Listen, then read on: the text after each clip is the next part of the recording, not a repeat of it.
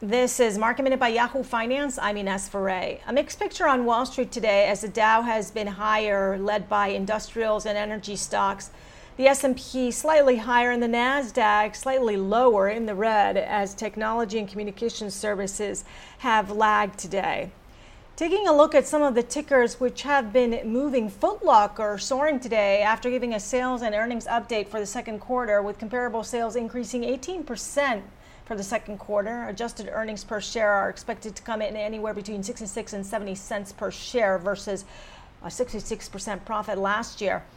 As stores reopen, the company says it has seen a strong response in stores and digital channels because of pent up demand and the effects of fiscal stimulus. Final second quarter results for earnings per share and revenue are expected on August 21st. For more market minute news, head to yahoofinance.com.